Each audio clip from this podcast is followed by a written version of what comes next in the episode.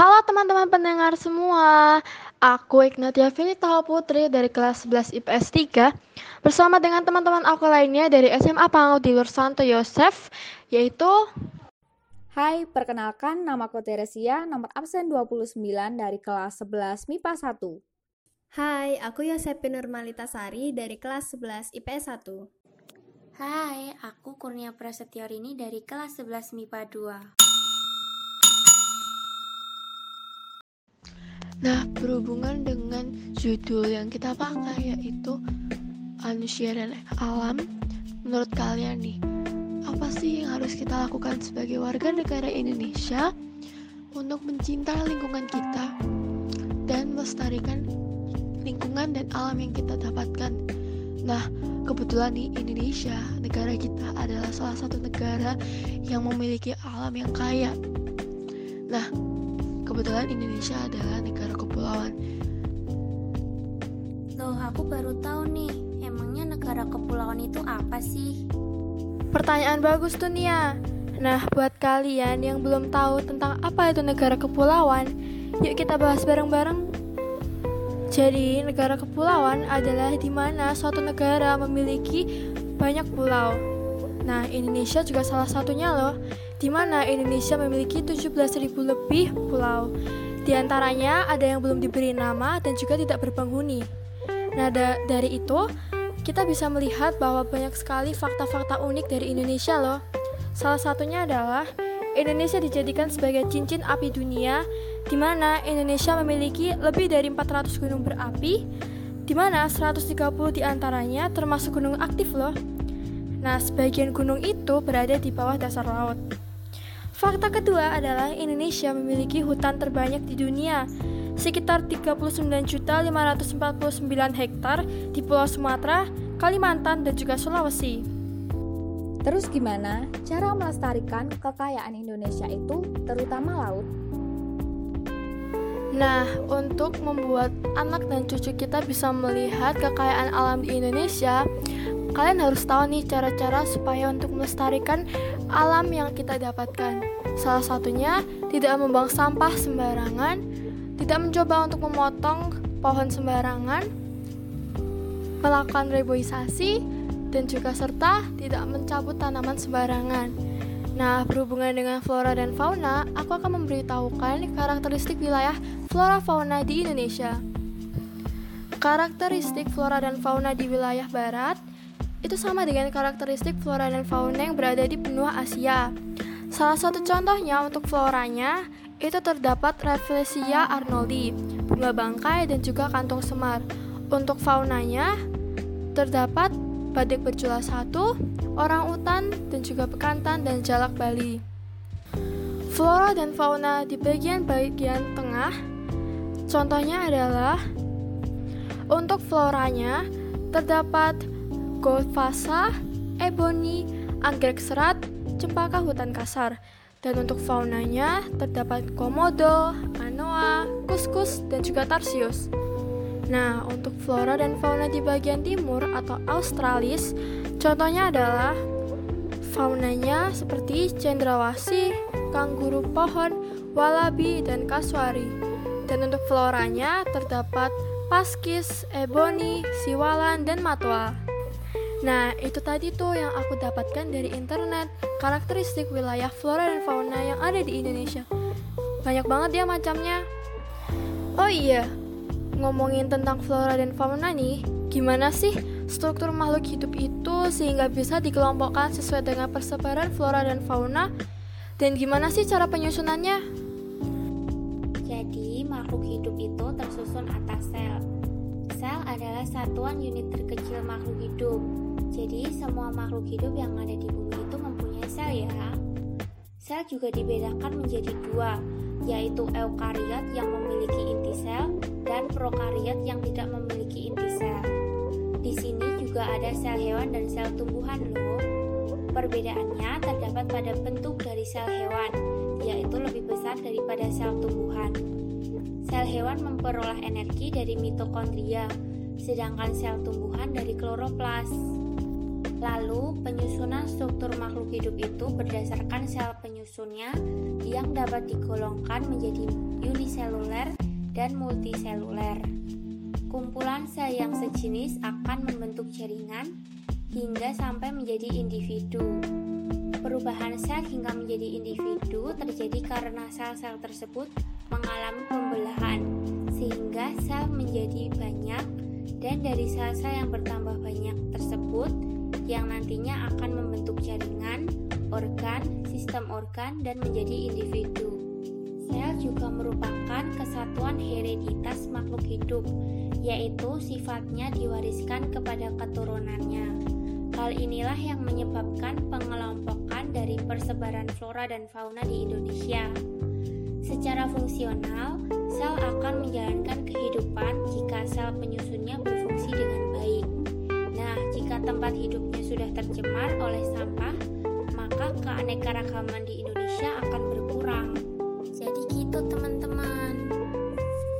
Oh, jadi perilaku manusia yang membuang sampah sembarangan bisa jadi pemicu berkurangnya keanekaragaman flora dan fauna, terutama di laut ya.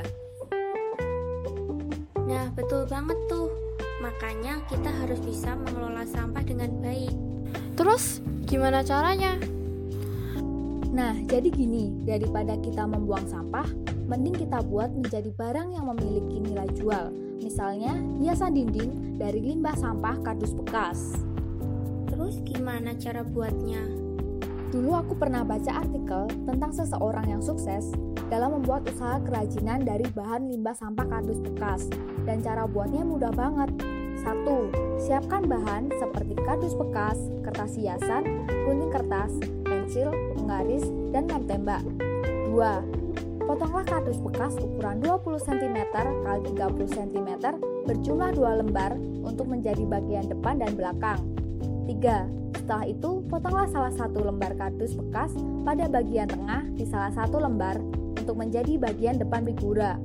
4. Lalu rekatkan bagian depan dan belakang figura menggunakan lem tembak dan hiasi kertas hiasan.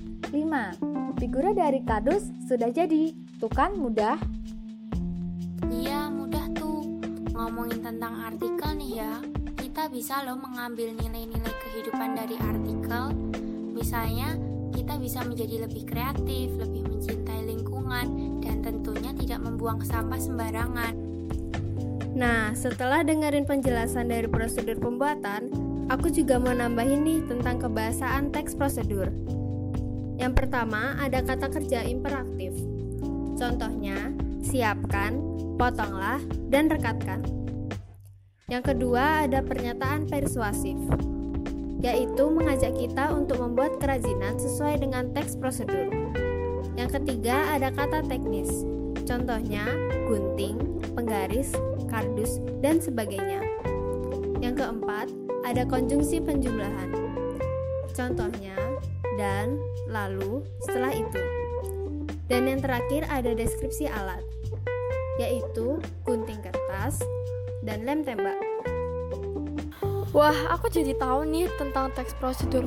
Oh iya, terus kalian tahu nggak modal untuk membuat kerajinan itu sebesar apa?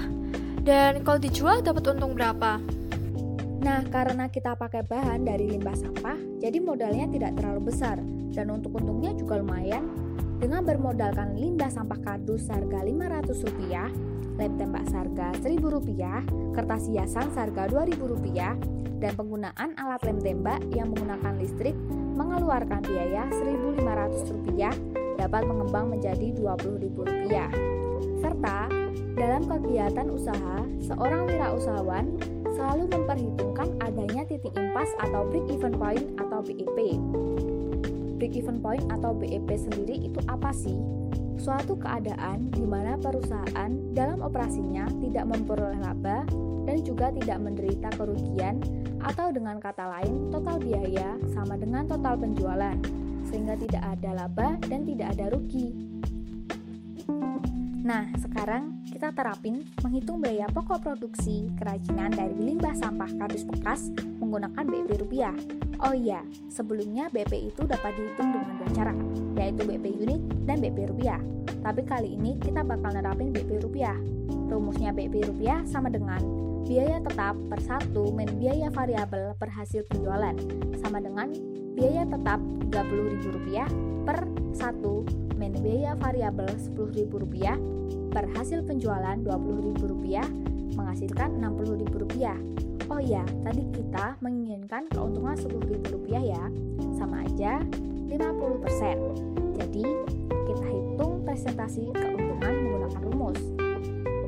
Harga jual sama dengan harga pokok per 1 men persentase laba sama dengan harga pokok Rp10.000 per 1 min presentase laba 50% sama dengan menghasilkan 20.000. Oh iya, sampai kelupaan nih.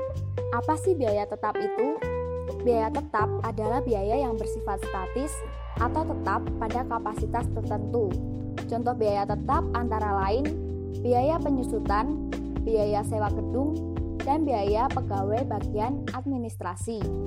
Sedangkan biaya variabel adalah biaya yang bersifat dinamis mengikuti jumlah barang yang diproduksi.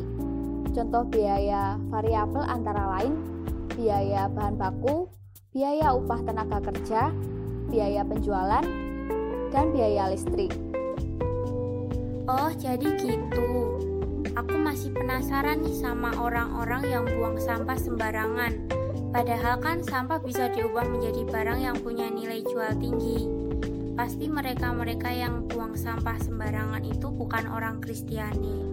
Dan semisal mereka orang Kristiani, pasti mereka nggak paham tentang sifat-sifat gereja. Iya, kemungkinan sih dia tidak menerapkan sifat-sifat gereja dalam kehidupan sehari-harinya. Emangnya sifat-sifat gereja gimana sih? Jadi, sifat gereja itu ada empat. Yang pertama, gereja itu satu.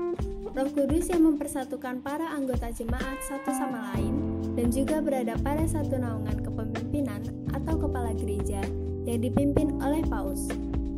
Yang kedua, gereja itu kudus. Berarti bahwa kita sebagai orang Katolik percaya bahwa gereja tidak dapat kehilangan kekudusannya.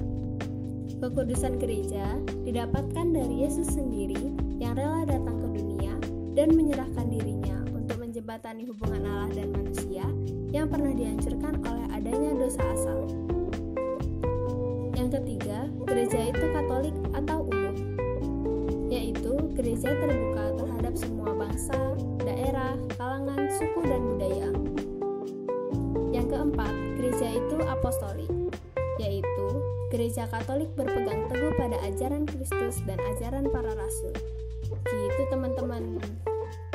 Terus upaya yang harus dilakukan untuk mewujudkannya apa aja? Nah, kita ambil dari sifat gereja yang satu dulu ya. Upaya untuk mewujudkan sifat gereja yang satu adalah dengan terlibat aktif dalam kegiatan menggereja. Contohnya, jika gereja mengadakan bakti sosial untuk membersihkan lingkungan sekitar gereja, maka kita harus terlibat di dalamnya. Lalu, cara mewujudkan sifat gereja yang kudus, yaitu dengan tidak membawa sampah sembarangan. Sebagai warga gereja, kita ditugaskan untuk menguduskan diri.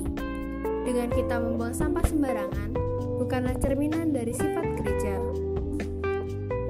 Lalu, upaya yang dapat kita lakukan untuk mewujudkan sifat gereja yang katolik adalah bekerja sama dengan semua orang tanpa membeda-bedakan untuk menciptakan lingkungan hidup yang bersih, sehat, dan lebih baik lagi. Dan yang terakhir, upaya untuk mewujudkan gereja yang apostolik adalah tidak merusak lingkungan. Dengan menjaga lingkungan, kita sudah berpegang teguh pada kesaksian iman kita. Oh, iya ya, aku jadi paham nih. Mulai hari ini aku akan mencoba untuk mewujudkan sifat-sifat gereja yang aku dapetin dari yang tadi kalian sampaikan. Oh iya, kita udah sampai di akhir podcast nih. Aku harap semoga pendengar podcast kita hari ini bisa menjadi manusia yang lebih mencintai lingkungan ya teman-teman. Dan kita minta maaf jika ada salah kata dan terima kasih untuk yang sudah mendengarkan sampai akhir. Stay healthy and keep clean ya semua. God bless you.